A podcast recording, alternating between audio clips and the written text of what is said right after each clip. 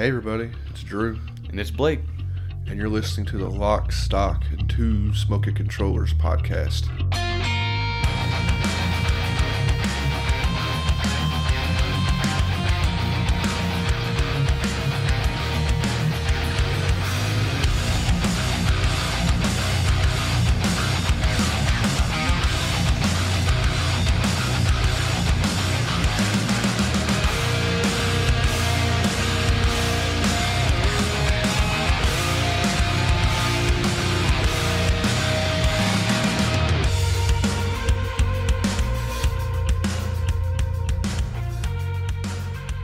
Everybody. Welcome to episode 66.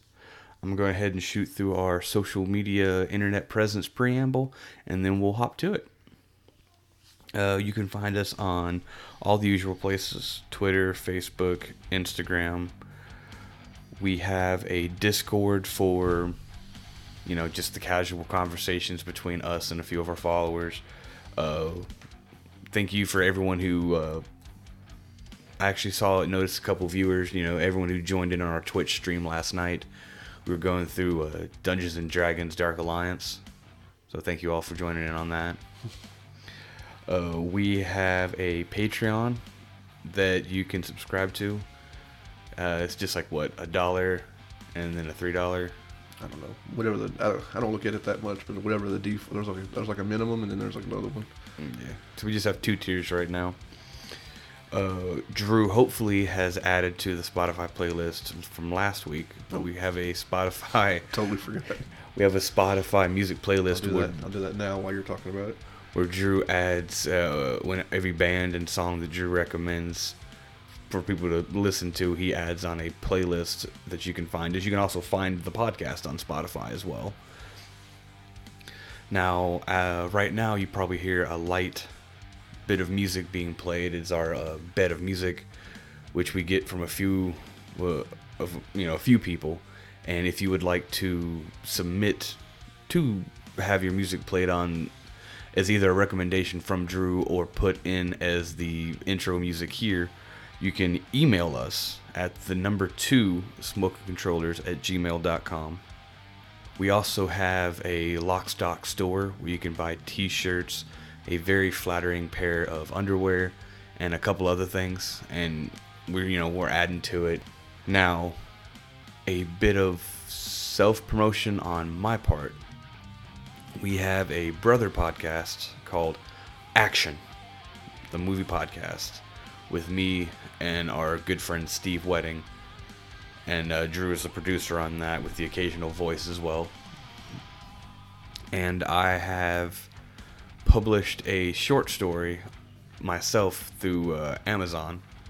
It's called They Come This Night. Now, feel free to, you know, buy it, but if you have uh, Kindle Unlimited, it is free. And if you don't, the purchase is just a dollar, 99 cents. I don't think Not keeping track. That's probably it. yeah. And um, links to all this can be found in the show notes if you don't want to try searching out for yourself, which is fair. We do try to make shortcuts and make it easier for everyone to enjoy everything that we're doing.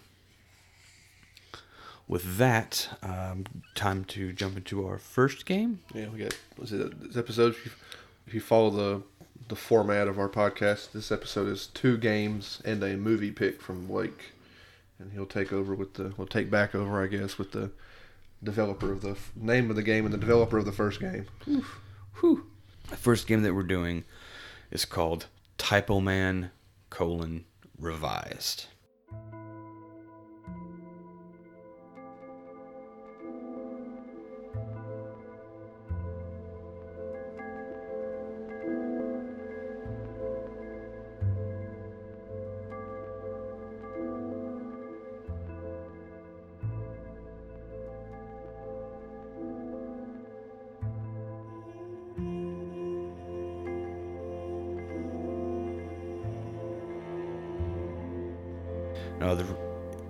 Man originally was a Wii U exclusive back in 2015. And so this revised version came out. Uh, I'm not exactly sure. I think it came out, I think in December The months don't matter. Yeah, anyway. What year it was. Yeah. But it's been released on a couple of different things. Like I said earlier, it was Wii U 2015 exclusive, and then it came out on Windows in 16, and then it became Xbox One and the PS4 in 2017. So I'm assuming that their revised version is just being ported, and they're cleaning it up and giving add you know adding all the stuff. Got some extra content probably. Yes. Now it is uh, developed and published by Brainseed Factory. They are a German-based company with 11 people. And thus far they've only made 3 games. They their first game I believe was called Squishies. it is a single player VR. Actually, no, I think that's their second game. I think Typo Man is actually their first game. Their second game is Squishies, which is a single player VR platformer where you're squishies, where you're just these little bouncy, roly squish head balls. Well, what VR like like uh, PSVR, Quest, and all that. Okay, it's on everything? So it's as far as I could tell, I think it's on everything. And they have a third game that is, uh, as of 2018, was in early production. I couldn't find any more notes on it, so I think they're still working on it, which is fair. It's just 11 people, so they got to do what they got to do and still maintain real jobs. But it's called Spirit of the Axe, and that seemed to be more of a, uh, how you say, like I think it was a 3D action adventure. I think they were kind of going a bit bigger oh, bigger? Okay. is what it looked like, but it's been a minute. And unfortunately, it's kind of hard to find a lot more information on these guys, these Small- smaller small companies. companies, yeah. That's really all I got. They're a small group of 11 out of Germany. They've made three games, and they're making more. Hooray! Thank you, guys. That's the end of the podcast. um, so, Typo Man itself is a 2D side scroller platformer word puzzle puzzler? Puzzler? puzzler and uh that's about it kidding Uh, it, it's definitely made probably in the. It had to be somewhat inspired by um. Uh, I'm blanking. Of Limbo a little bit. It has a darker aesthetic like Limbo. It doesn't really have Limbo's graphics, but it does have a, a darker aesthetic like Limbo. I would I would I say just Limbo and not Limbo and Inside because they have the same kind of vibe but not the same aesthetic. 'cause this kind of looks more like a because you are just a, a letter. Well you Play as a letter. you start out because the whole world's based on words and letters. Your character is starts out as an O, then as you like in the opening prologue, you gather all your letters and your name is your, your hero. But the H is your arms, the R is your legs, the E is like your Well, don't you get? Aren't you missing your two arms for? And you get one arm for a while, and then you finally get another arm. yeah Part of the part of the thing is chasing down your uh, like these, mon- your- these monsters are like the, the bad monsters are take have your other arm. yeah, and you're trying to get your put yourself back together whilst doing everything. Because it's just kind of like your standard. At first, it's your standard puzzle. You're like, oh, make the word bridge to make a bridge across. It's not standard at all. It's not- yeah. His standard puzzle is like running and jumping and It's pushing true. a block somewhere. That's standard. What's cool and unique about this game and why we bought this game. This is actually a game we purchased, not a Game Pass game. We're not just a Game Pass podcast. Promise. uh, it's a game we purchased because the, the trailer was really cool. Is uh, the unique aspect of this game is using words to make there's and not not just you make things. There's other words in the world that represent the object that they are, which looks really cool. And they use that like artistically make the word make the item a lot of the time. It looks really neat. yeah, like the word bridge is a bridge, or you have like a, a rotating platform that says tilt, Mm-hmm. and you have to like fit, make it say tilt in order for it to start. You know, to complete Uh, its pushing like things together to make power. Well, I forget which word you use to make power. On. On. Oh, well, yeah, of course, I guess. yeah, on, off, and push an O to an N, it turns on. It it'll turn a machine on. It's pretty neat. and there a separate couple of the puzzles actually end up having multiple ways to go around them or what's that thing called the user not user interface but the context of which the the AI knows what words you're trying to use Yeah. I, there's a word for it, but I honestly don't know it. I heard it in a podcast recently, but I was like, oh, that's a cool name. I wish I, I just I can't remember it. Hmm. But like you can use there's a a puzzle that requires you to to lift an elevator. And now you can say lift, rise, elevate, go up. Well, you can't say go up. That's that's two It's words. one word, yeah. But you could say all these You could maybe say up. Or arise. Arise. Yeah, there's a couple because the it, it's it's vocabulary of what you can do is pretty extensive, and I, that was pretty fun to deal with. Yeah. And but for the most part, a lot of the puzzles were fairly straightforward. But you also have this whole combat thing where the words have nothing to do with the puzzle per se. They're just a way for you to survive from being attacked by monsters. Yeah, you don't really fight. You run from, run from everything. And the words are the words of monsters are like uh, evil and stuff like that. They have different names. What they are. uh bad the the quote unquote bad words are like hate, fear, gorge, and like lie. You know, just like you know bad words. Yeah. You know, evil sounding And words. they make they make evil these evil creatures that try to run and just they really just murder you when they catch you. yeah, the and some of them are some of them you can't defeat. Other ones you have to trick into defeating themselves. Sometimes. What's that? Um. What about the uh the worm that hides in the ground? That's that's that's the gorge. Is that gorge? And you what do you put? What do you push into his mouth? a D. A D. Turn it into gorged as in past tense, and it just dies. Oh yeah. It becomes past tensed, so Yeah. it's it's dead. Yeah, that's pretty cool. So it, it is very clever, Yeah. and uh, well, it is clever in a lot of its things. A lot of things are clever when the, first time you see them, the game does. They don't. They don't keep. Re-innovating. They don't keep re innovate. Yeah, innovating throughout. They do, and it kind of lean heavy onto the same Same, same shtick, shtick, I guess. yeah, you'll, you'll solve a lot of a lot of similar puzzles, kind of almost all, always using the same words.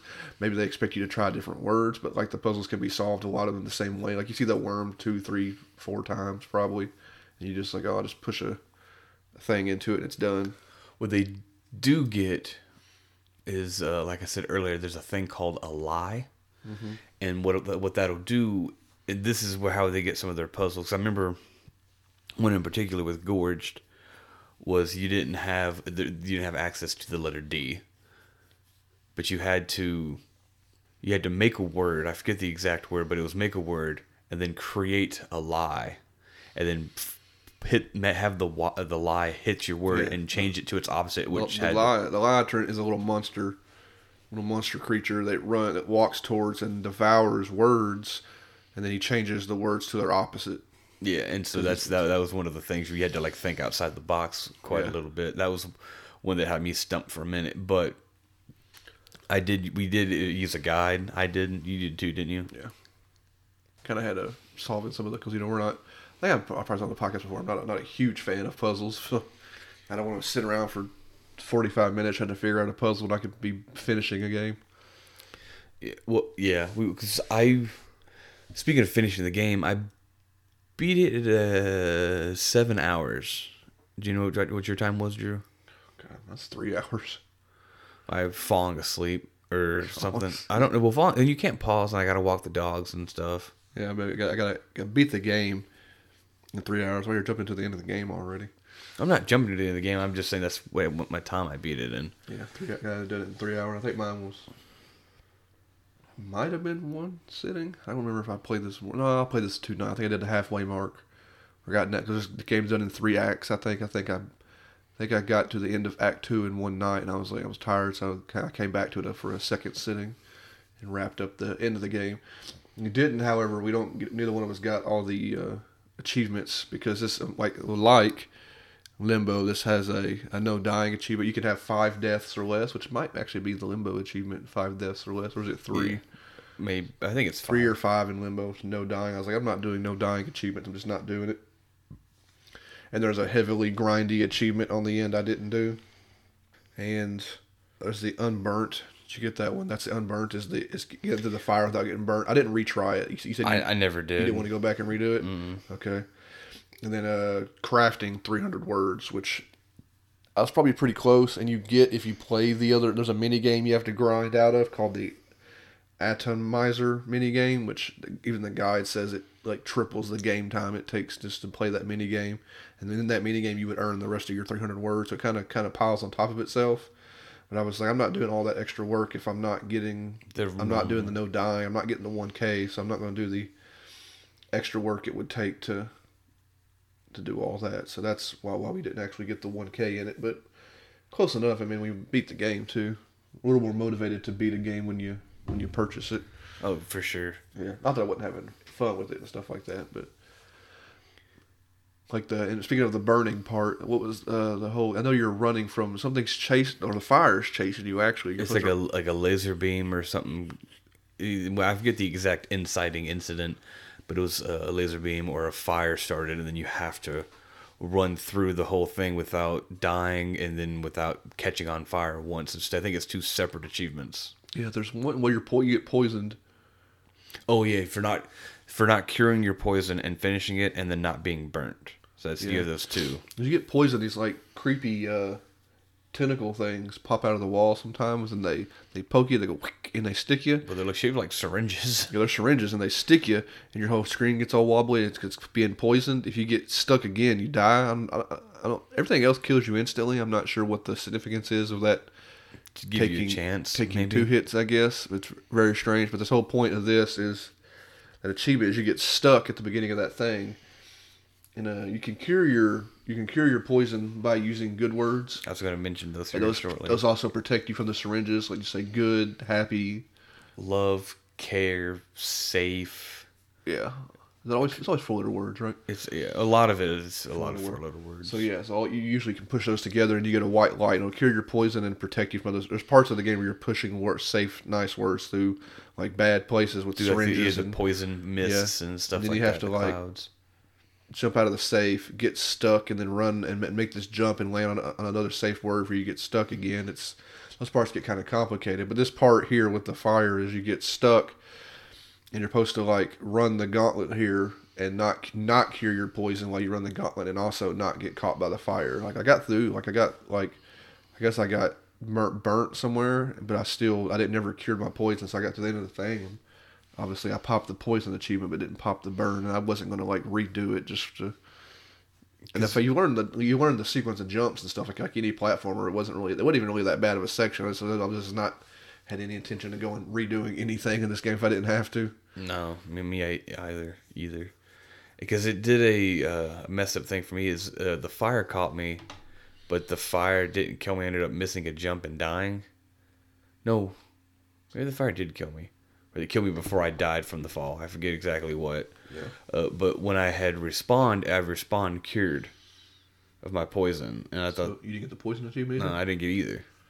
And I was like, nah, I'm not doing that again because I, I was mad at it because it, and I That's tried, yeah, it was because I I had gone past the point of the cure. So it's five achievements you didn't get probably.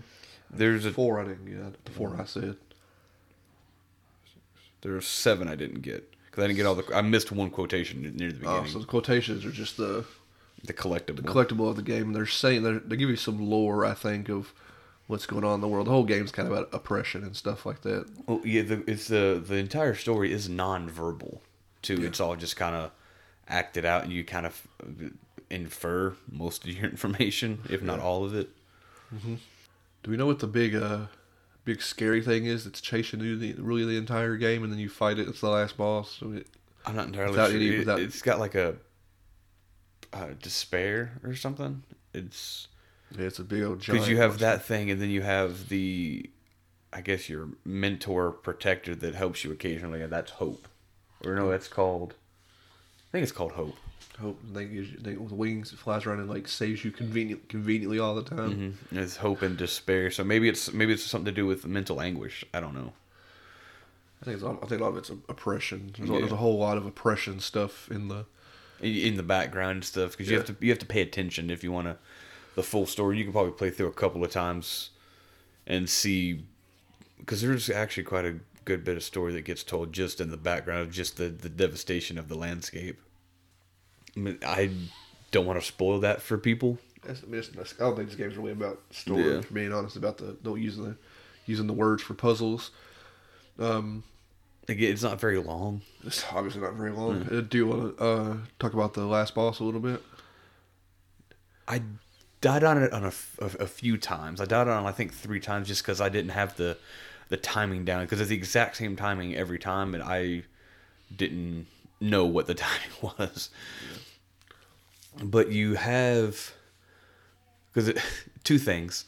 You hurt the because it's a it's a word monster that's absorbing bad letters, bad uh, you know, constantly being fed the exact same letters to make the several different bad words, and every time a bad word gets put into it, it can like do an attack or like restore its health or restore functionality, I don't think, I don't think it heals.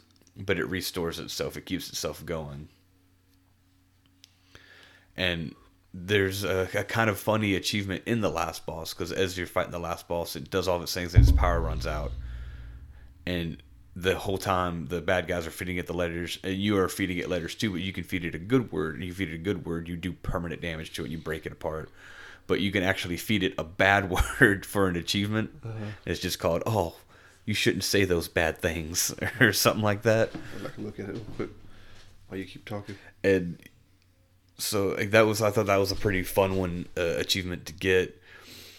But It's called hi- hi- hypocrite. Craft an evil word in the final boss fight. oh, hypocrite, yeah. Yeah, hypocrite. And so it's you know it's kind of like your standard big boss with like two arms. It's kind of like in front of you.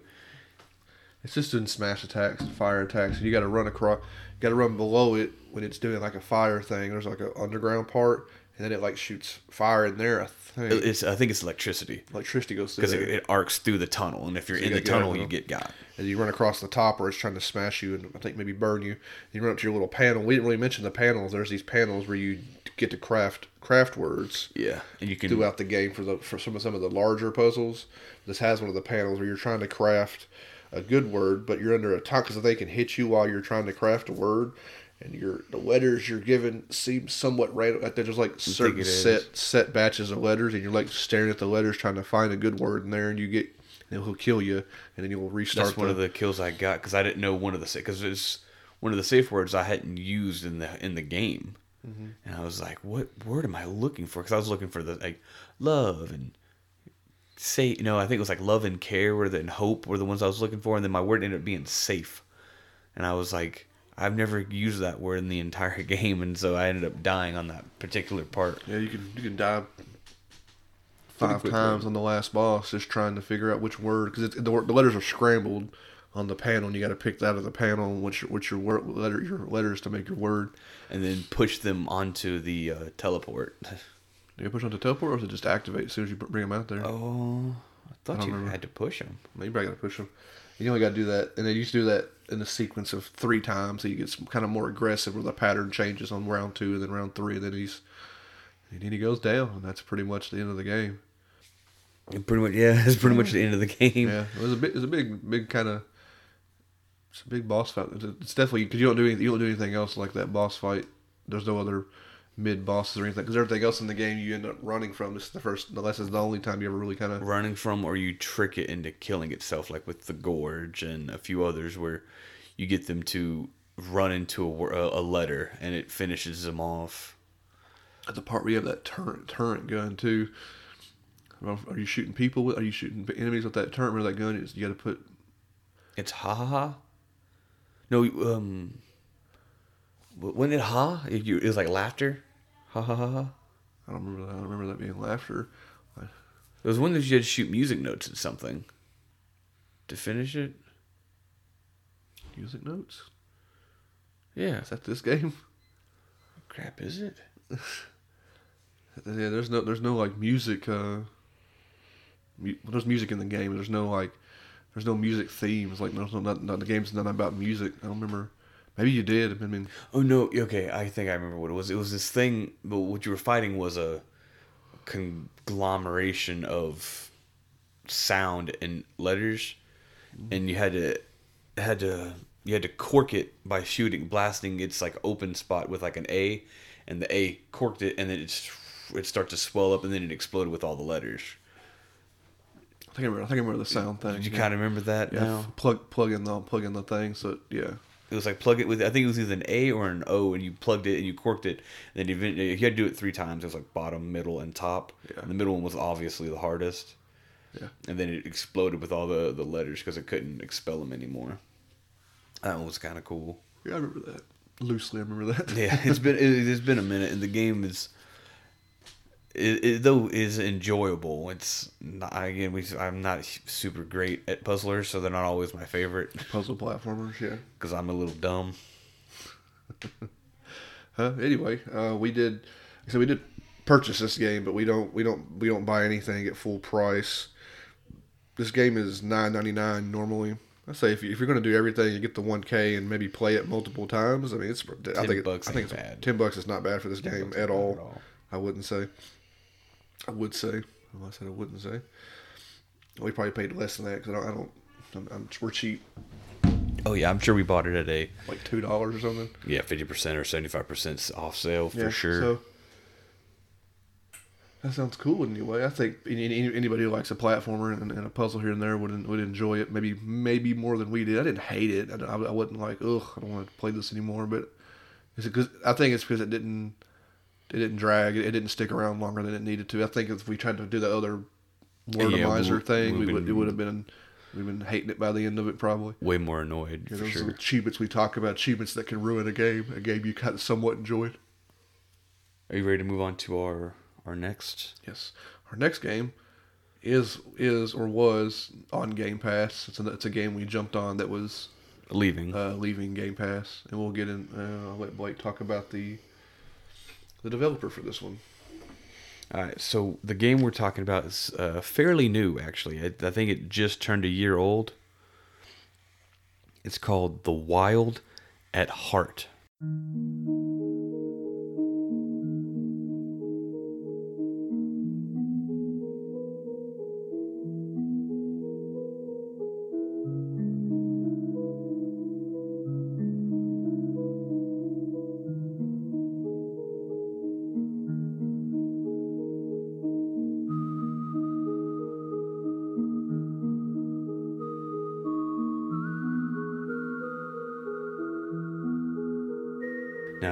Came out on everything May 20th, 2021. And it is developed by Moonlight Kids. And they are a collaborative indie studio. They don't actually have a building. They just it's uh, they're strictly an online studio where they communicate with one another. And you got folk. Uh, uh, there's six people, and they're uh, I don't know who's from where, but they're from. You got from Portland, Oregon, Atlanta, Georgia, and Spokane, Washington, all over here in the uh, in the U.S. And they just don't have an, an official studio. They all just work at home and send stuff and be collaborative over it. Yeah, save you a lot of money not, not, having, not having an office. That it will. Uh, they've only been around since 2018, and this is their first game. It's not bad for a first outing. It's really not, honestly. It's really actually pretty good. Now, The Wild at Heart is a an an open world uh, exploration adventure game. I would say Yeah, with with puzzles. light, yeah, with some Always- got- always puzzles. Games got all games got puzzles. It seems like. after at the year mark of when the game came out, so we actually got to play the best version of the game when we played it, which was lucky for us. Yeah. But because you know our update was called the Field Guide Complete version, Mm-hmm. And that was a, a year of them complaints and stuff, and they finally patches. and they but they didn't do they just put out one huge update, which included a lot of stuff. Some of those things were first and foremost were difficulty settings because it, it didn't have a difficulty setting; it was just standard all the way through. So the Wanderer difficulty, the easy difficulty, was added in hmm. after the fact. Which is what, what we both picked. I'm pretty oh, sure. Oh, sure. As well as, I never used them throughout the game because it didn't really bother me too much. But you had the the recall waystones, which lets you regroup with all your people. Now you could do it at like for whatever, but this lets you make sure you pulled all your your things together. I'll get to that here. in a I, rare, I rarely, Yeah. like twice ever that I care enough to that I wouldn't just spawn new ones. We'll, we'll explain that later. There was also a wait for night option was added that wasn't there No, I can see why that would be helpful. Mm-hmm. That's with in game stuff.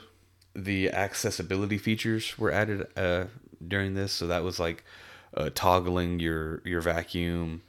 Uh, you control the throw and throw sensitivity, as well as, um, but basically those things. and oh, one the other thing was a uh, to allow for a higher contrast to let the all the colors in the world pop a little more. Yeah. And then uh, one of the other sillier ones were uh, it let you because one of your collectibles in the games is one of your cohorts uh, has cats, and one of the added features was allowed you to pet the cats when they came back to base camp. that was just a silly little feature that they added. They made the map better because yeah. the map was just kind of boom there, but they they they cut away some of the excess that you couldn't even get to mm-hmm. and they included the little white dots that showed you that this went to that this went to that so otherwise you didn't know you were having to guess. Okay. So they did make the map better. And the uh do you remember the enemy type the fey flies yeah. Uh, they added in the function that let you destroy their their their spawn point. It wasn't there originally. didn't break it originally? Mm-mm. That's weird so we just keep spawning it well so it's what spawned two or three at a time probably I th- yeah. I think at most it spawned was four. Like, you, like the most I could ever get to spawn out of one. Because at one point you have to, one of the side quests is to kill a couple of them. But as I thought, that was like that's quite a few things actually. Mm-hmm. You know, to they they're listening. Oh, the other thing too was they increased the length of day Mm-hmm. The, the, daytime because always day, the game has daytime nighttime cycles.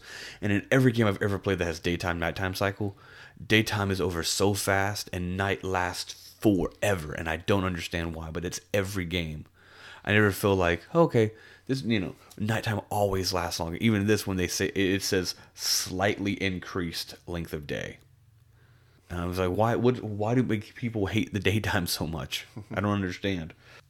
And the the last thing that they added was you have a heal thing from you, you you can eat you know foods and potions. And for the longest time it healed both of your playable characters. And apparently that was a glitch. It was never supposed to do that. They fixed that at this point and that you can only heal one at a time. Hmm, okay.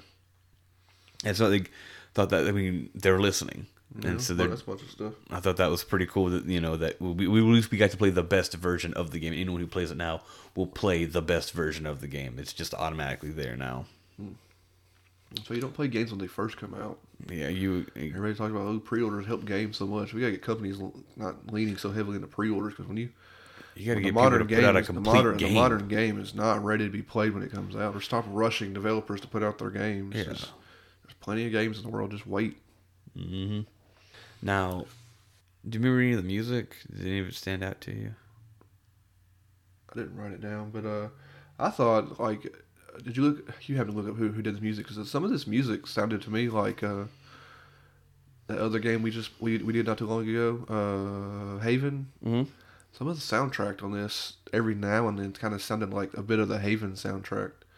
I don't know if that was just like a coincidence or what, because I really like the. Uh, I like the Haven soundtrack, and I forget it was like a guy named Danger or like a person. I say guy, but just a person. I think that was named Danger or something like that. That did the did the whole soundtrack for Haven. I know you can't look it up on the fly now, but I think that's some pretty pretty decent music. If I'm being honest, like I actually.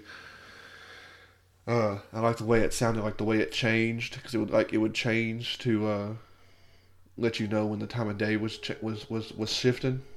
So you kind of know to kind of pick up your pace or start making your way towards a, a camp or something like that. Just just by the just by the type of the music was changing. You know what I mean? Yeah, I, yeah, I know. Because uh, it would give you a when cause we'll get into the fact in a little bit, but nighttime was a little dangerous for you to um to roam around, and it would give you a music and then as well as like in the background a uh, ticking clock, and it would get louder and louder and louder, kind of Peter Pan and the crocodile style, Captain Hook and the crocodile style. My bad. Uh, and it would get louder and louder, louder, and then you'd hear a gong, and then it was nighttime. So they, they were really good with their audio and sound effects. Yeah. And now his name, the gentleman who did the uh, the music, his name is Amos Roddy, and he's uh, out of one of the one of the fellows out of Portland. And oddly enough, he has done some music, specifically the Phantom Fable original soundtrack from Steven Universe. Hmm. Because he, he has a whole Bandcamp dedicated to everything that he's done music Oh, in. That's cool. Yeah, I, li- I liked a lot of the stuff I was hearing.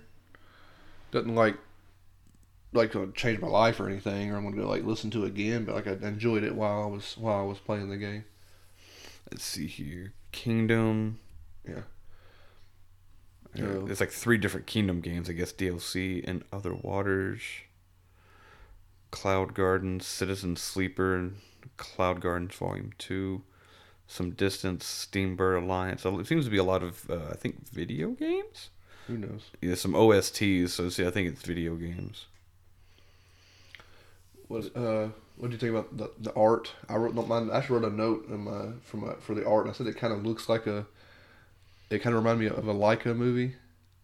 Yeah, I could see that. People who are familiar, who aren't familiar with who who Laika is, they're the company who did uh, uh Coraline, Paranorman, Boxtrolls, Kubo and the Two Strings. Kubo and the Two Strings, and most recently the Missing Link. Missing Link. We, we haven't seen Missing Link yet. And they are working on another project. They are working on another project. It kind of looked to me like all those do all those movies do look different, but they have like a style that's like the Laika style, and I think this movie kind of looked like I would Kinda if this if this was a movie done by Laika, I'd watch the heck out of it. yeah. That's what I'm saying. It kind of kind of had that style and that that kind of it's it's kind of was like this kind of makes me feel like I'm watching a Laika movie. I uh, wrote Saturday morning cartoon vibe because it's a little bit of that too. Like There's the- some um, definitely some adventure time in there. no for sure. Yeah, and probably I mean I, we don't know Steven Universe. There's probably some Steven Universe in there with these. I, I don't I don't I don't I don't know enough about that show, but I know it's often compared to Adventure Some- Time. yeah. So we've talked about a couple of. Th- do you want to hop into the story a little bit and go into some of the game mechanics about the the biggest game mechanic really? That's fine. Um, so the what you, you play as two because the story itself He plays one for a long time. is relatively sad and dark actually you you play as two runaway kids and kids i mean kids they're 10 or under probably right at and your main character you play as most of the game through because you just said you don't get your second character until maybe about a quarter of the way in maybe a little bit Maybe further. It Maybe seems a like little it's a while. It seemed far enough through the game that was it seemed strange to get another playable character. Yeah. But you your two two playable characters are Wake and Kirby. The- You have plans to meet in, in the woods, but as Wake goes to the woods after you you know because you the you your whole intro to how the game works like gathering up equipment and stuff is him gathering up everything he needs in his bedroom and kitchen before he leaves a note for his dad and, and runs away and that gives you like the search mechanic, the pickup mechanic, how to use his particular tool, which is the the suck buster, the vacuum or whatever it's called, the vacuum buster. Yeah, I forget what it's called. It's just a vacuum cleaner. That lets you like you know suck in suck enemies and not enemies, but um like items and stuff to you. And then as you're in the woods, you you end up lost. Your map, you your map is inefficient for whatever reason. Yeah, it's like a hand drawn. His own little hand drawn map of the woods that just apparently is not as good as he thought it was. and you get lost and you can't find anything but getting lost in the woods is the only way to make it into the deep woods which is something you're being called to whether you know it or not and that's kind of where the game really picks up and you're introduced to the deep wood and uh what's that character's name gray coat Gray coat, yeah. or is it gray coat or big coat i think it's gray coat Gray coat, yeah. now you you'll understand a lot. You you meet a pretty colorful cast of characters. Yeah, which would be drastically served by a host of voice actors, which this game does not have.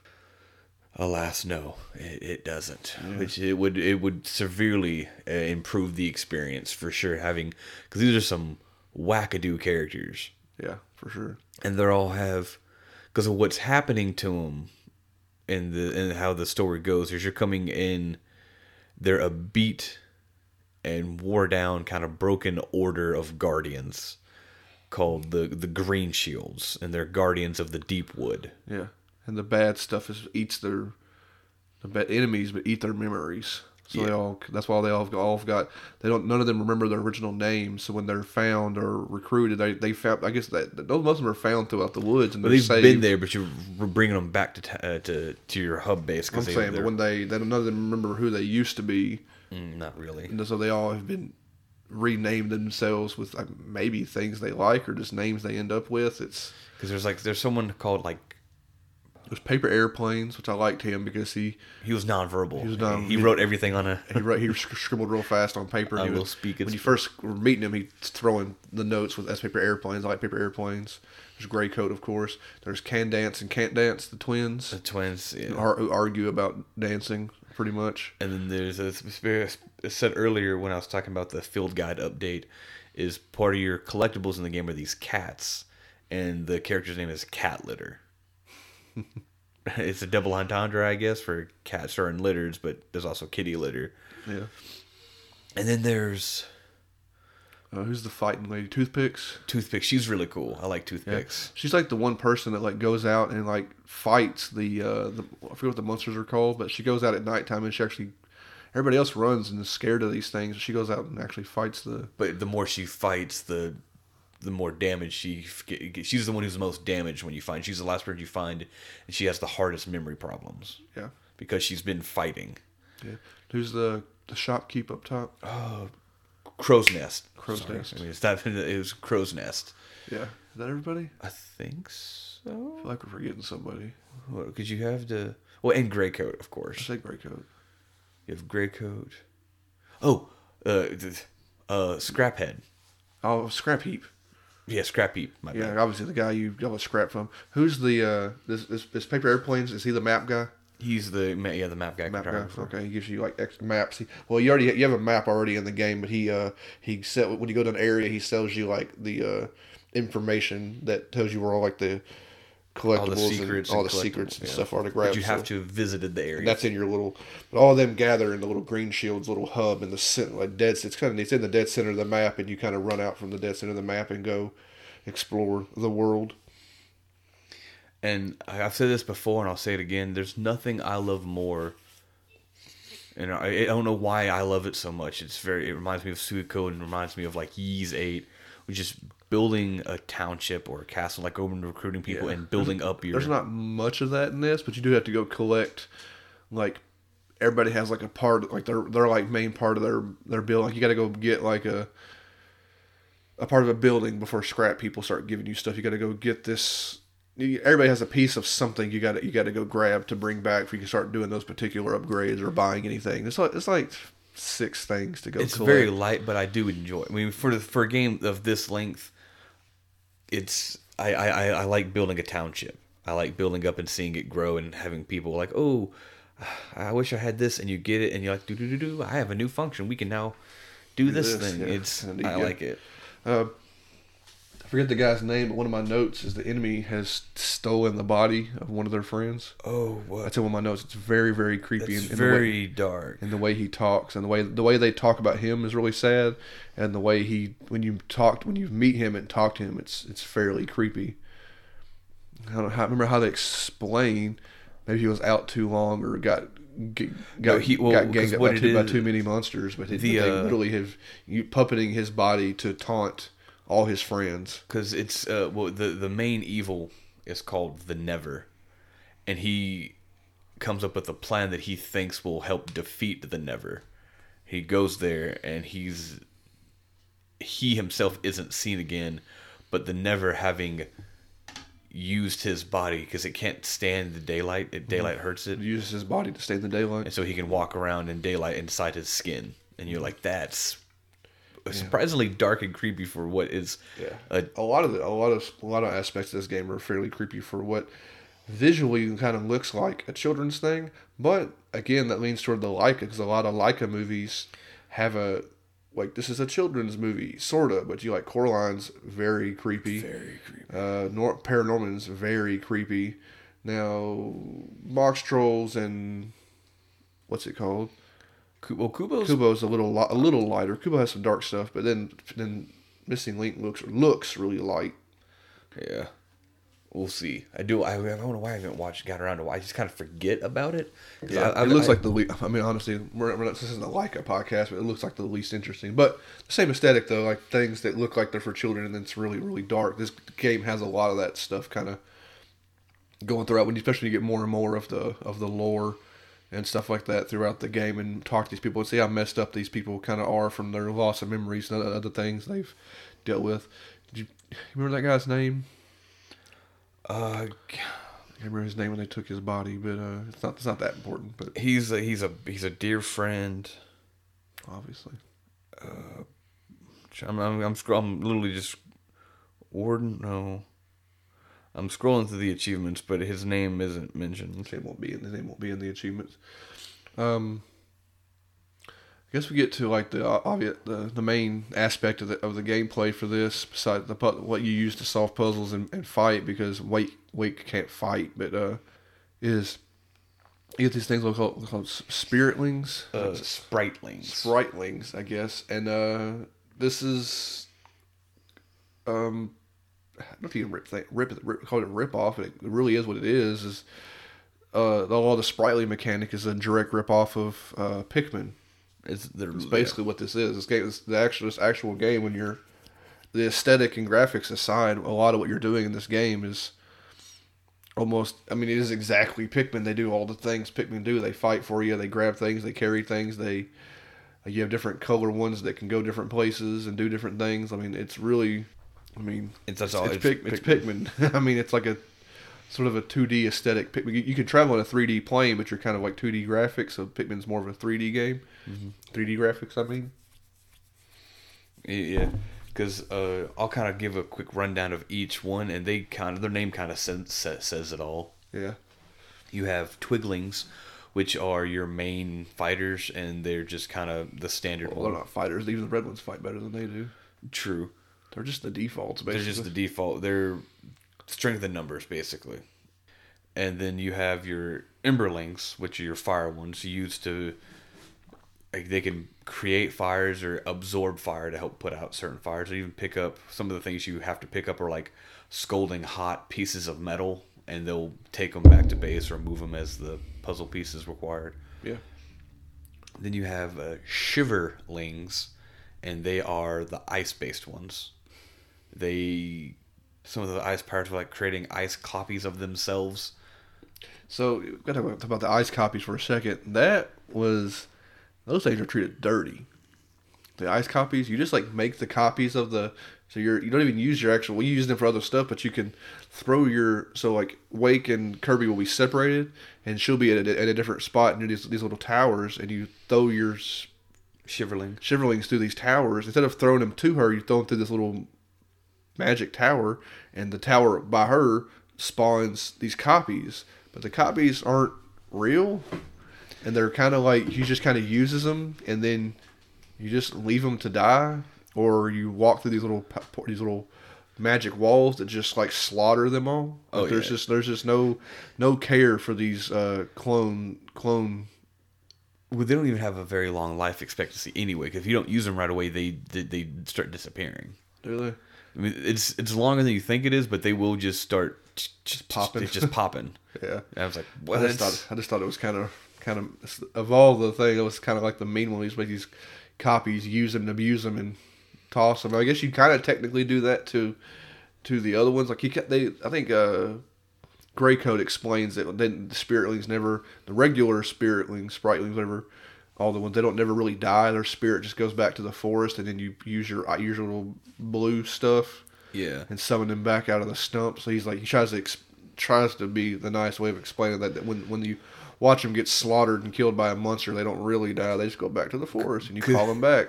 They do go out of their way. There's a whole cutscene that happens after your first fight where one of them dies, and your main character Wake. Uh, on you have these commu- communication stones, call stones, and he calls Greycoat. He's like, "Oh my god, I'm a monster! I'm an absolute monster, Greycoat." He's like, "What are you talking about?" He's like, "I killed them. I, you didn't tell me these guys could die." He's like, "Die? No, no, no, no." And he he, he kind of just whitewashes it and gives you like they don't really die. They're just their spirit leaves their physical body and gets resorted back into the forest, and you just have to plant a seed and, And grow it- another one. it- And, uh, we've heard that Greycoat ends most of his sentences with word probably. Yeah, probably. Yeah, that, that, that was me. So he'll, he'll, he'll, he'll give you kind of like a lore dump or something, explaining something. He always ends every every explanation with the word Comma, probably. Probably. or dot, dot, dot. Probably. Yeah. Because he again, his memory is failing him. He's been in this battle for a while, but that's always that's just my often might just be how he talks. Yeah, I thought, I, thought that was His kind little of, quirk. His, his little quirk, yeah. Yeah, But anyway, I said the little frosty ones. I thought that was. I want to mention that was extra extra mean of the copies. I mean, you do kill the, the other ones all the time, probably. But they were- they were done dirty. Especially these. Like it just seemed like an extra layer of just like, man, we have to really just sacrifice these things for a small goal. Like they're like brought to life, and they, they walk around and act like little creatures, like the little little alive creatures. And you just murder them and then move on with your life. And neither neither character talks about the. other than that one time, they're just like, man, it's yeah, okay. it was rough. You, uh, I got two more here. You have the barblings, which Yeah, are- I didn't care for those. I didn't care for the last two, if I'm being honest. Yeah, it really they the the barblings are they're just they have like little thorns and little as you can tell sparks spar, spines. Yeah, they do damage when you throw them because you can throw your it spritlings or spiritlings? it's sprightlings. and Sprightlings. It, it has an e at the end. It's sprite, not sprite. spritlings, and you can throw them at enemies and do damage. You can throw them at objects. They can break these heavier crystals, crystals. and then they can throw them at these uh, like pulley systems. Like there's a barrel on one side, and there's like something heavy on the other side. You throw a bunch at the barrel, and they'll stick to the barrel, and they'll weigh it. They'll pull the barrel down to lift to lift a lift on somewhere else. Basically, they're more puzzle solving. I, I, maybe they do more damage than regular. The, the game tells you like the, they do they do reflect damage. You hit them, they or something, but they do because the game tells you that Emberlings have higher attack power than the regular than everything else. the yeah. regular spritelings. So like I I don't know if it tells you if the barbs do better in combat or not. It But just says that they they reflect damage. yeah, And the last one you get, uh, they're called the Lunalings, and they're literally no different than the Twiglings, except for at nighttime their strength is doubled, yeah. which And you it's can't it's really. Used to move, it's used to move uh, certain rocks. Aren't they immune to the shadow guys too? Are they immune to the shadow guys? No, nothing's immune to the shadow guys, but they can uh, they they can purge the the the like the nothing aura by uh, reinvigorating those glowstones. Yeah, that's what it was.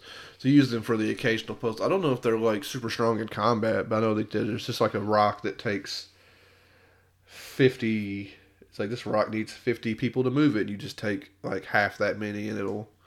I think they're tri- triple strength. Actually, are they triple strength? You know, That you just be. multiply them by the they double or triple their power at nighttime. You can move bigger these bigger rocks. It's really all it's really for. Yeah, it just seems kind of. Uh, I didn't much. I, I like you said, I really didn't care for the Yeah. last two, but I guess they just wanted to. Well, the first, some- like first, you got like a new kind of a neutral plant one, and then you have two ele- elements, and then you just kind of jump off that. You think that would be maybe like an electric one or an something. electric, but I guess there's not much electric electric stuff Yeah, in the the forest. woods, yeah. Well, they have the well, the, your home base has lights, and you see lights and stuff. torches and stuff though. Is it torches? Torches and candles. I don't think there's actually any electricity. Yeah, Nothing electric. So I guess electric wouldn't do it. I mean, so maybe that's why they kind of ran into a wall. Maybe Or they could do water ones, which you had the ice one, but water ice at night. already. There's not much. You don't really deal with water too much. I guess three didn't seem like enough, but they're like we got to. I think three would have been plenty, if I'm being honest. And the other ones didn't didn't do enough to like. The Lunalings definitely, but the Barb ones, I'm like, ah, I don't know. Because the last two, were, like you said, for me, they're they're they're kind of weak sauce. Yeah. And one of the other things that I really didn't enjoy too much were uh you go because each when you finally get access to like a, an area where you're going to get a new spriteling it is littered with all the different puzzles and ways to use them and you're like okay cool but then when you're done with that area you kind of never really have to use them again except for for gathering Well, they're yeah. Well, it, it tries to use them throughout. I mean, this game has a bit of a Metroidvania thing going on. Where you That- go, yeah. come back, you'll walk by like I can't clearly I can't do that yet. I need something else.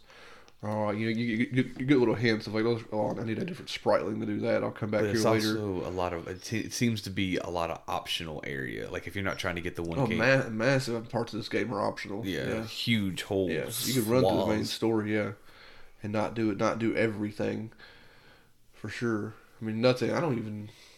I wonder how much stuff you can just skip if you play straight through because there's like there's not required. You're not even required to build the town back. That's not required. There's nobody telling you to hey, build the town back together. No. Nobody, no, nobody does that. You could just run from objective to objective. You'll miss out on a lot of the game and stuff like that. But I mean, I think uh 'cause we, we, we used a, a guide for this to ex- you, you tried without a guide at first, I think, or you played most of the game without a guide. I followed the guide to kind of expedite this experience because because because of its open nature, and I kind of didn't like the way I wanted it to like like cover all my objectives as I'm running through an area, but he did like kind of like run through the game and kind of did things, and then after you beat the game, there was a cleanup.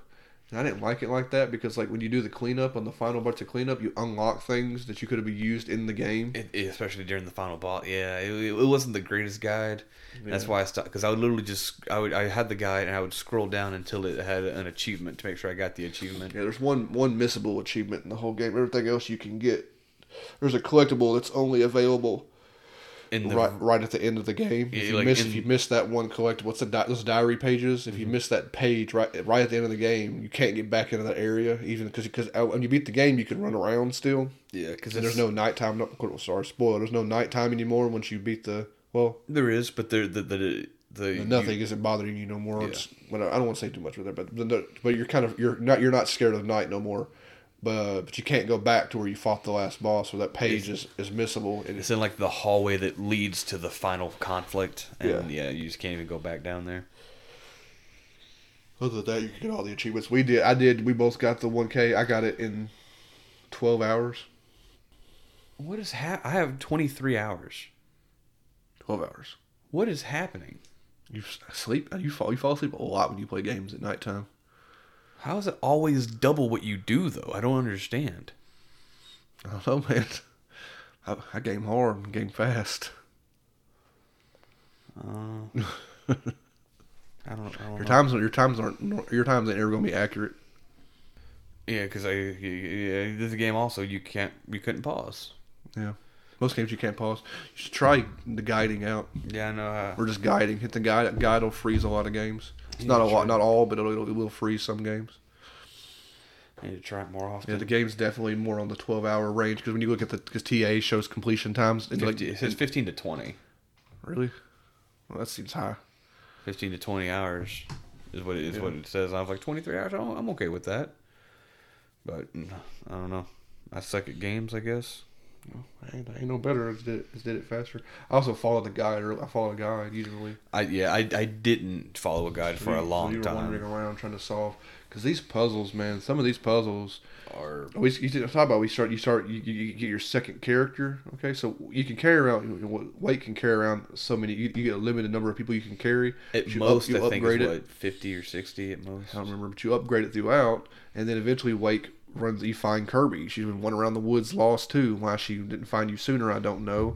But then you could split. You could separate them, and then split the sprites, spritelys between them, and that adds a whole nother layer of Yeah. comp. I think I don't know. Extreme. I think extremely complicated puzzles. I guess you figure out a lot, a lot on your own. It just gets They to like. ter- once you And she, understand the she has to have a certain. She'll have to need a certain type sometime, but then she'll also need a certain number.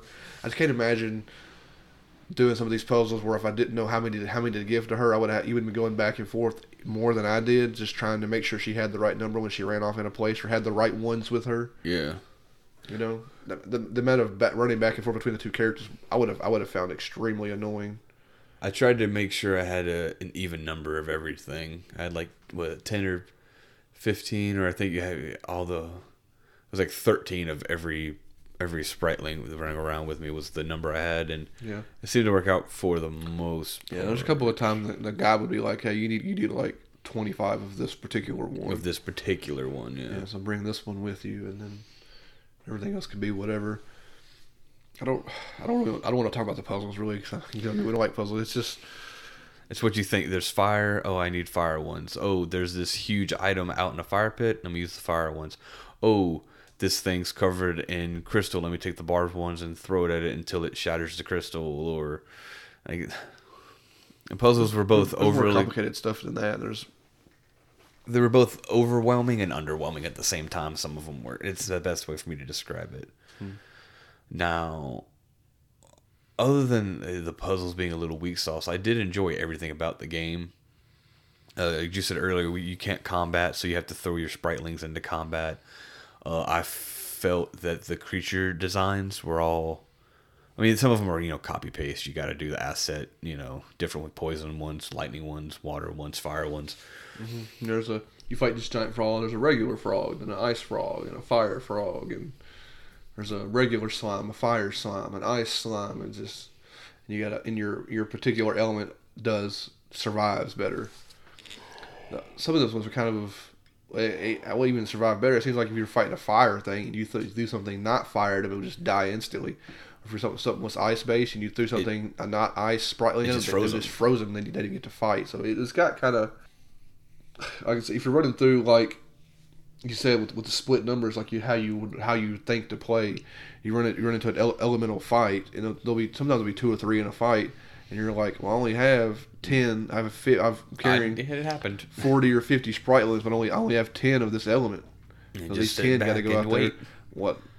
I, I'm I just start chuck. I start. I, I throw the element first, and then I mean I I, I, I, I killed hundreds of spritelings probably by ch- I, start chucking everything. Oh yeah. So it's like somebody's bound to Get somebody's lucky, bound to but- survive and make it through, and usually by the end you've lost half your freaking people because you don't have the right element with you. So that yeah, And I don't think this game needed needed combat not necessarily. I know they have got to have bad guys and stuff like that, but Maybe just you just needed creatures. less combat. I don't know. I mean, at the end of the game, the last boss is a big old fight. I kind of would have preferred that, especially because as you're, well, I guess you're kind of in a losing battle. You're not really making progress. So it makes sense that the enemy hordes are constantly getting closer to your home base. But I kind of really wish that, like, you killed this enemy and it was gone. It stayed gone. But it didn't always happen. Well, the things you're fighting, because you don't, you can't fight the never.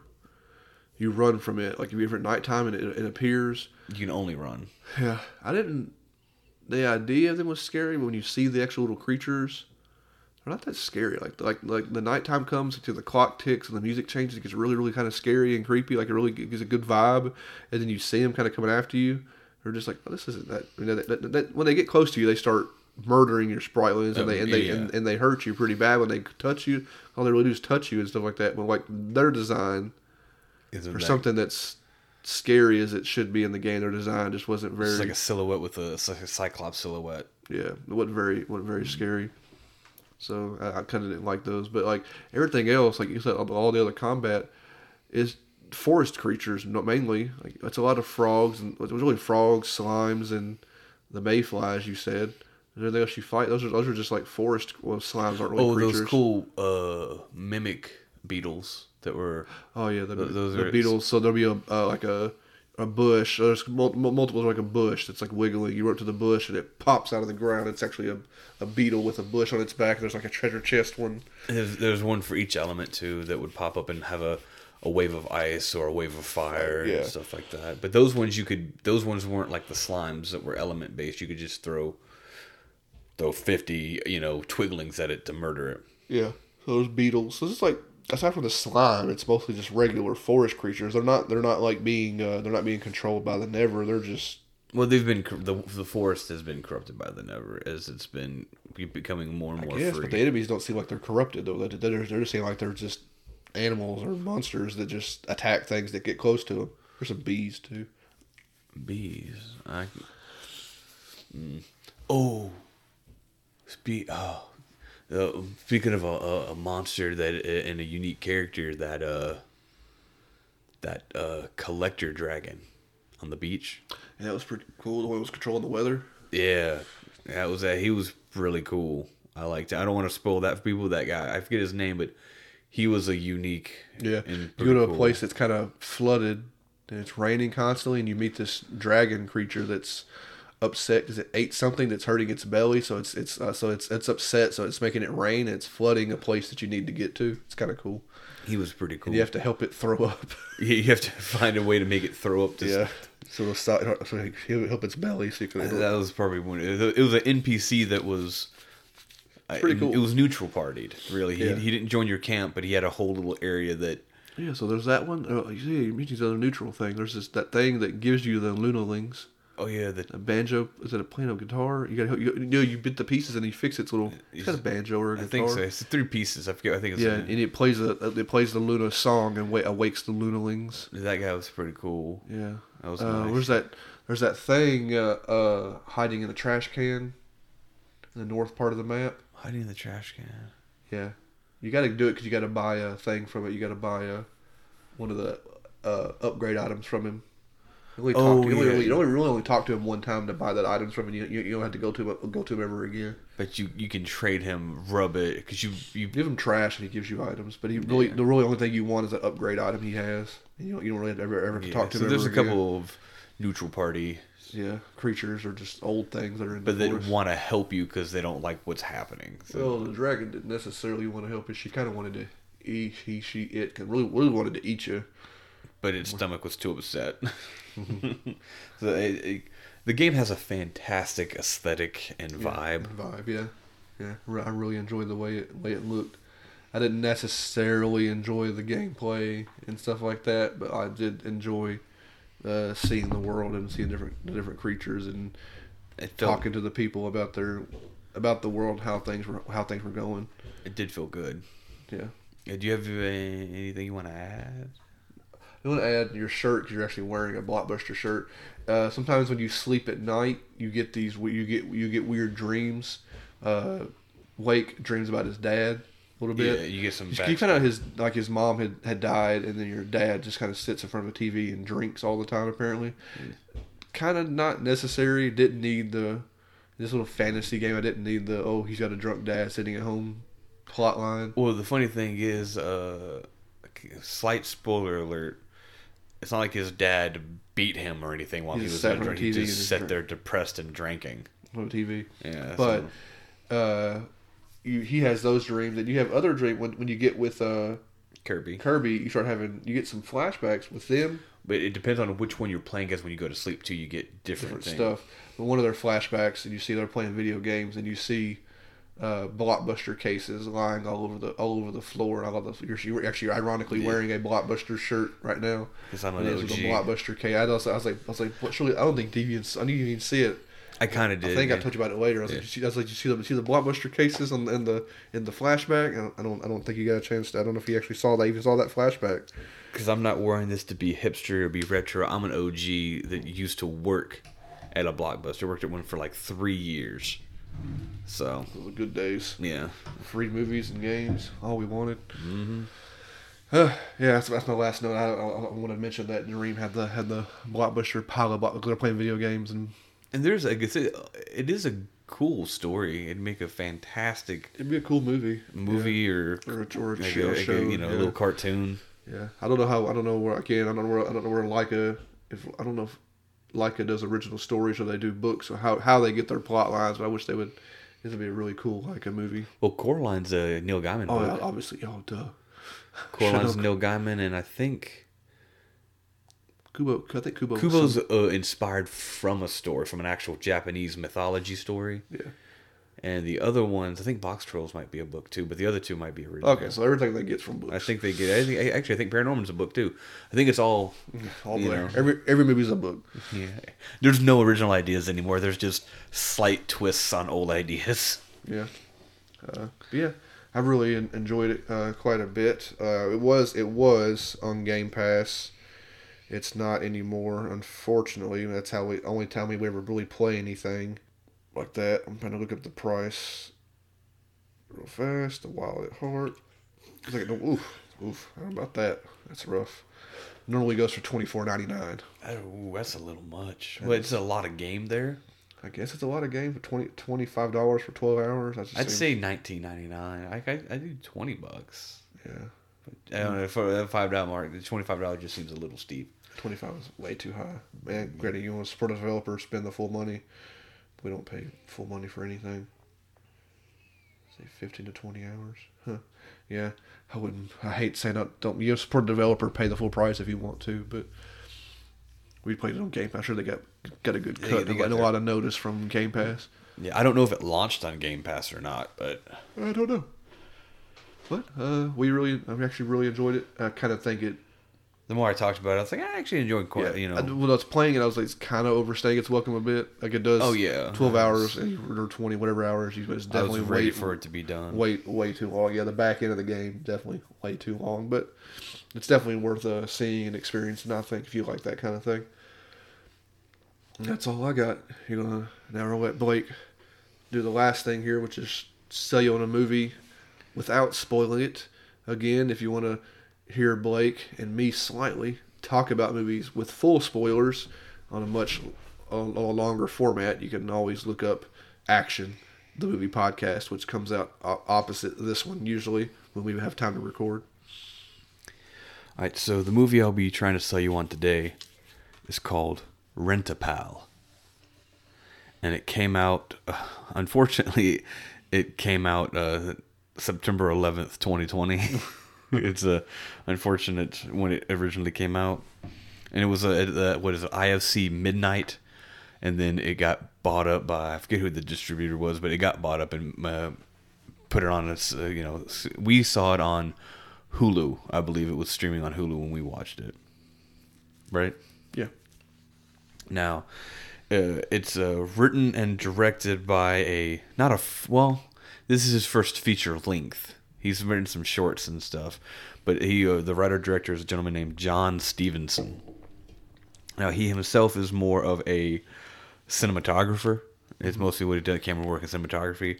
Uh, some of his claims claims to fame are the documentary uh, "Being Evel" about Evel Knievel. He did a lot of the camera work for that, and then something called "The Triangle," which seems to be uh, a sci-fi and it's a semi-sci-fi thriller about the Triangle, which is this modern day tech that's kind of like the Circle or Google, where it's a conglomerate, but there's this huge thing that controls every aspect of your life, but we don't know where it came from, who created it, or what it is. It seemed kind of interesting. Creepy.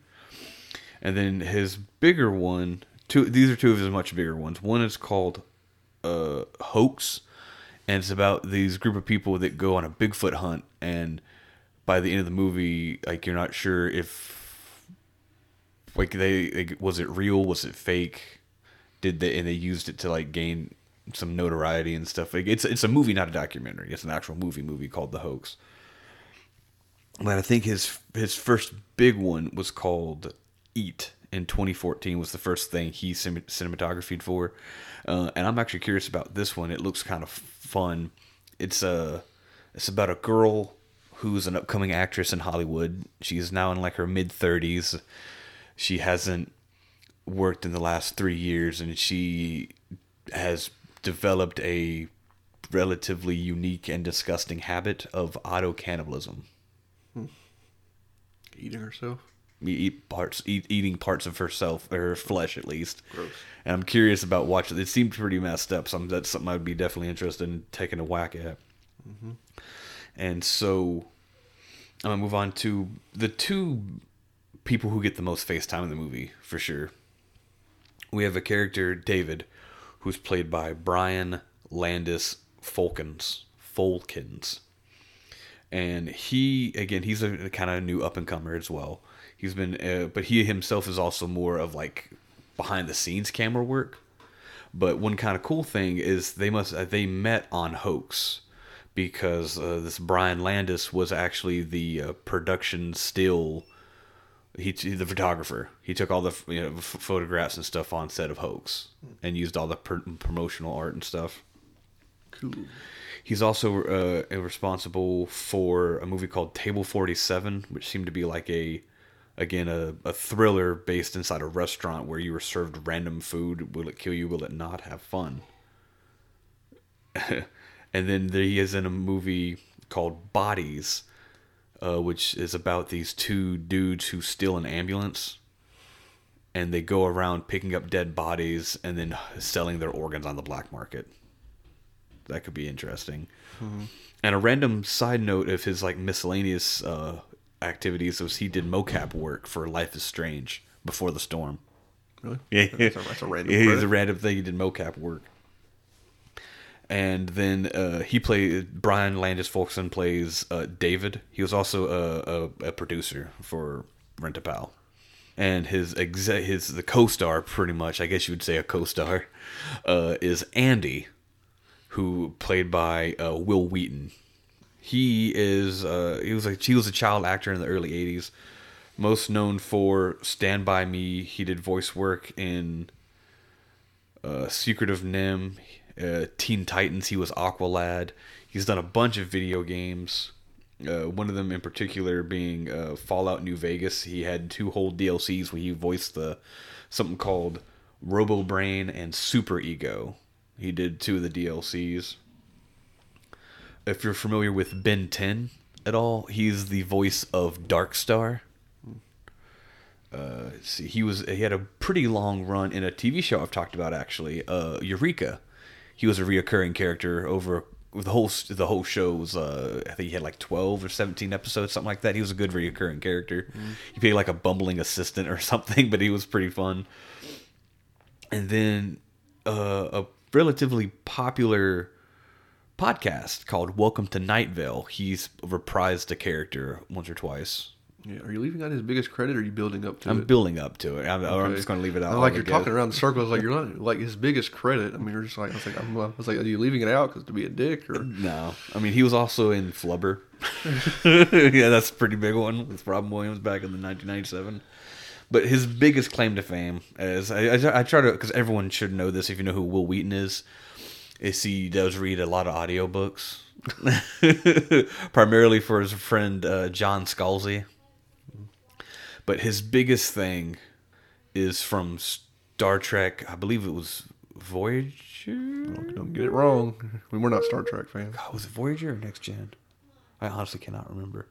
But anyway, he plays he, he plays Wesley Crusher, Yeah, and he plays that. it's it's got to be next because it, was- it was with Patrick Stewart. I'm pretty sure it's Next Gen. I'm Okay, like yeah, we're not we're not we're not Star we we're not we kind of like Star Trek, but not really. We we watched a bit of like the original Star Trek, the TV show, the original series. We hadn't really. The intention was to like work our way up through the work our way up through the whole franchise as a whole, but we kind of there's too much TV in the world. But uh, needless to say, we haven't seen the Star Trek that Wil Wheaton was in. But it's his Next biggest Gen. next gen. Yeah, oh, I was right. Whew. I was worried for a second, but yeah, Next Gen. And he has, he was that for the entirety of Next Generation. He's Wesley Crusher. No, would yeah, Wesley Crusher, yeah. And he also goes on to reprise that role uh, in several iterations, such as uh, Star Trek Nemesis, which is uh, one of the movies. And there's something happening like now. That Star Trek Picard. See, see if he'll come back and He did his- reprise his role in Star Trek Picard. He did. Okay. As I think I'm sure he's a much elevated besides just ensign, whatever. Ensign Crusher. yeah, I'm sure he's gone on. But I, yeah, I just didn't want to like. Oh yes, I wanted like everything. He's done other stuff besides Star Trek. He's done a lot of other stuff Oh, yeah, besides Star Trek. Yeah, we first we first saw him in uh, uh the Guild. Yeah, he played a a, a, a really mean person. Yeah, it's really mean and really mean for someone who's so nice in real life, he was a, well. He seems nice, but he was a huge d bag. Anyway, uh, th- those are the, your two leads that you'll be dealing with most of the movie. Yeah. So the movie itself, and I'll get into that, and then we'll see if that piques your interest or not. The movie takes place in 1990. It's a period piece nowadays, Period piece. and so you follow David, who is played by Brian Michael or Brian Landis Falcons, who is a 40 year old gentleman who lives at home and he has to take care of his mother who's suffering from dementia.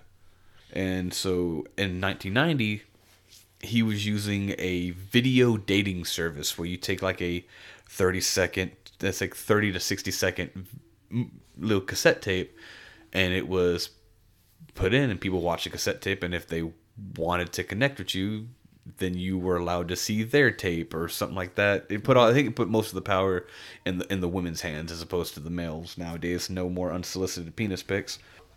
Anyway, um, he's been doing it. I think the movie picks up. He's been doing it for a couple of months to no avail, and he's really sad and kind of depressed and just on a whim for as a joke as he's leaving this video rental place there's a video like the the bargain bin called rent a pal and he was just like yeah whatever i'll buy it. Just he was already there. And it, he ends up going home watching it in a apparently been it was a real bad day with his mom. Like kind of attacked him and was calling him his dad's name and like beat him and it was just a bad day for her dementia and him and it was rough. So he went down to his room which unfortunately is the basement. It's that kind of sadness. And it gets just starts drinking and puts this movie in and just starts laughing at it making fun of it and drinking. it's not a movie. It's a well it's a semi interactive video. Not even interactive but how do you how do you describe the video Williams Andy. Andy introduces himself like he wants to be your friend. And why this video was made, we don't know. But he talks and introduces himself and asks questions and like leaves a few seconds for you to respond, and then he responds like he, like it's pre-recorded, like or is it? I mean, it's it's that, that's the mystery of the movie. Sometimes the movie has a cool mystery. I was like, is the tape changing or is dude just losing his mind, kind of stuff, or because Andy gets jealous eventually, or like it's like it, it gets it gets it gets really weird. But but the initial idea is just a tape where he talks, waits while you respond in, on in the video, and then responds like, "Oh, like how was your day? How was your day?" Do you say something like, "Oh, that sounds like a great day?" He responds like that, kind of vaguely. Yeah, kind of like uh like a like a Nickelodeon cartoon, like a Dora or Blue's Clues. There you go. Where he would be like, "Can you see anything?" And he yeah, would wait a moment and look like that. But he ask ask about your day, and that yeah. sounds cool. It's kind of like that. That's the best way I would describe it. It's kind of like a children's video almost. Yeah. I don't think it's really meant for grown men with obvious emotional issues mm-hmm. and some stresses.